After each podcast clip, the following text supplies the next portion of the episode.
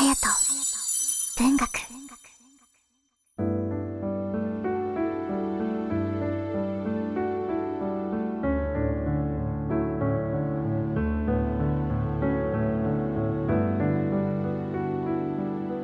皆さんいかがお過ごしでしょうか？6月26日今月最後の月曜日です。さあ早速ですが皆さんは野菜育てたことはありますでしょうか？私はですねま緑の大都会育ちでありますから小さい時からいろんな野菜を育てていたのですが何ヶ月だろう？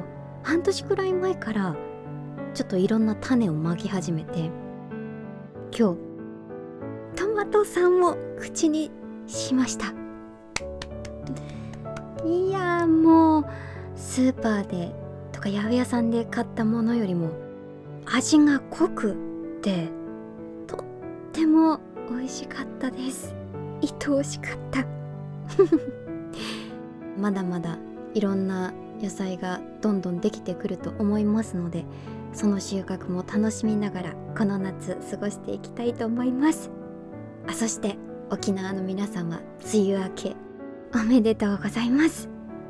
ちょっとね私のいる地域はもうちょっと先だとは思うんですが一足先に夏楽しんでくださいね。それでは今夜もふーとリラックスできる空間を一緒に作っていきましょう。あやと文学では皆さんのつぶやきでのご参加お待ちしております。Twitter などの SNS では「ハッシュタグあやと文学」でつぶやいてみてください。それでは前回のつぶやきの振り返り。ルンスケさん。私も木の中にいるニオンを見つけられる人間になりたいです。様々な価値をきちんと認められるって素敵な能力ですよね。といただきました。ありがとうございます。そうですよね。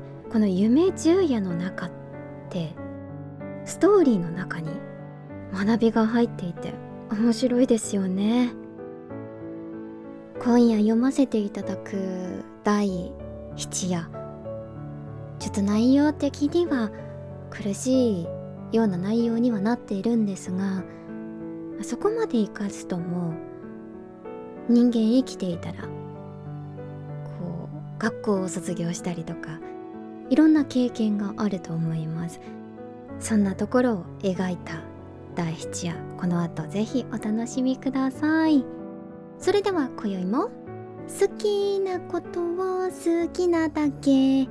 ハッシュタグあやと文学でつぶやいてみてください。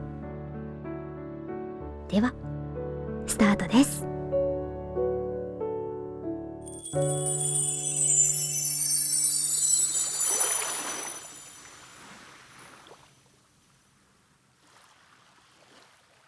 夢十夜。夏目漱石。第七夜。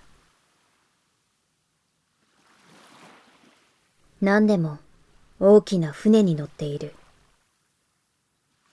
この船が毎日前を少しの絶え間なく黒い煙を吐いて波を切って進んでゆく。凄まじい音である。けれどもどこへ行くんだかわからない。ただ波の底から焼け火箸のような太陽が出る。それが高い帆柱の真上まで来てしばらくかかっているかと思うと、いつの間にか大きな船を追い越して先へ行ってしまう。そうして、しまいには焼け火箸のように、ジュッと行って、また波の底に沈んでゆく。そのたんびに青い波が遠くの向こうで周防の色に湧き返る。すると船は凄まじい音を立ててその後を追っかけてゆく。けれども、決して追っつかない。ある時自分は船の男をつらまえて聞いてみた。この船は西へ行くんですか？船の男は怪げな顔をしてしばらく自分を見ていたが、やがて、なぜ？と問い返した。落ちてゆく日を追っかけるようだから。船の男はカラカラと笑った。そして向こうの方へ行ってしまった。西へ行く日の果ては東か。それはほんまか。東出る日のお里は西か。それもほんまか。身は波の上、梶枕、流せ流せ。と生やしている。へさきへ行ってみたら、水夫が大勢寄って太い穂綱をたぐっていた。自分は大変心細くなった。いつ丘へ上がれることかわからない。そして、どこへ行くのだか知れない。ただ黒い煙を吐いて波を切って行くことだけは確かである。その波はすこぶる広いものであった。再現もなく青く見える。時には紫にもなった。ただ、船の動く周りだけはいつでも真っ白に泡を吹いていた。自分は大変心細かった。こんな船にいるより、いっそ身を投げて死んでしまおうかと思った。乗り合いはたくさんいた。大抵は偉人のようであった。しかし、いろいろな顔をしていた。空が曇って船が揺れた時、一人の女が手すりに寄りかかってしきりに泣いていた。目を拭くハンケチの色が白く見えた。しかし、体にはサラサのような洋服を着ていた。この女を見た時に、悲しいのは自分ばかりではないのだと気がついた。ある晩甲板の上に出て一人で星を眺めていたら一人の偉人が来て「天文学を知ってるか?」と尋ねた。自分はつまらないから死のうとさえ思っている。天文学などを知る必要がない。黙っていた。するとその偉人が金牛宮の頂にある七星の話をして聞かせた。そして、星も海もみんな神の作ったものだ。と言った。最後に自分に、神を信仰するか？と尋ねた。自分は空を見て黙っていた。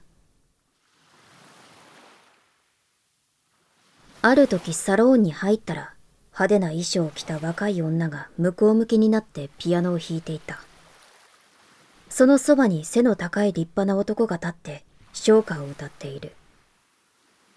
その口が大変大きく見えた。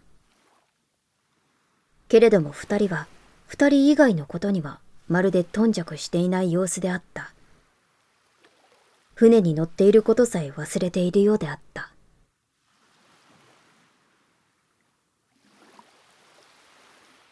自分はますますつまらなくなった。とうとう死ぬことに決心した。それである晩、あたりに人のいない自分、思い切って海の中へ飛び込んだ。ところが、自分の足が甲板を離れて船と縁が切れたその刹那に、急に命が惜しくなった。心の底から、寄せばよかった、と思った。けれども、もう遅い。自分は嫌でも王でも海の中へ入らなければならない。ただ、大変高くできていた船と見えて、体は船を離れたけれども、足は容易に水につかない。しかし、捕まえるものがないから、次第次第に水に近づいてくるいくら足を縮めても近づいてくる。水の色は黒かった。そのうち船は例の通り黒い煙を吐いて通り過ぎてしまった。自分はどこへ行くんだかわからない船でもやっぱり乗っている方が良かった。と初めて悟りながらしかもその悟りを利用することができずに無限の後悔と恐怖とを抱いて黒い波の方へ静かに落ちていった。夢十夜第七夜。夏目漱石。隼人文学第56回綾と文学。今宵は夏目漱石作夢十夜の中から第七夜を読ませていただきました。いかがだったでしょうか？次お会いできるのは7月ということで時の流れる速さに驚きんぐではありますが皆さんどうか健康でハピルンでありますように。それでは。ハピルンな今を。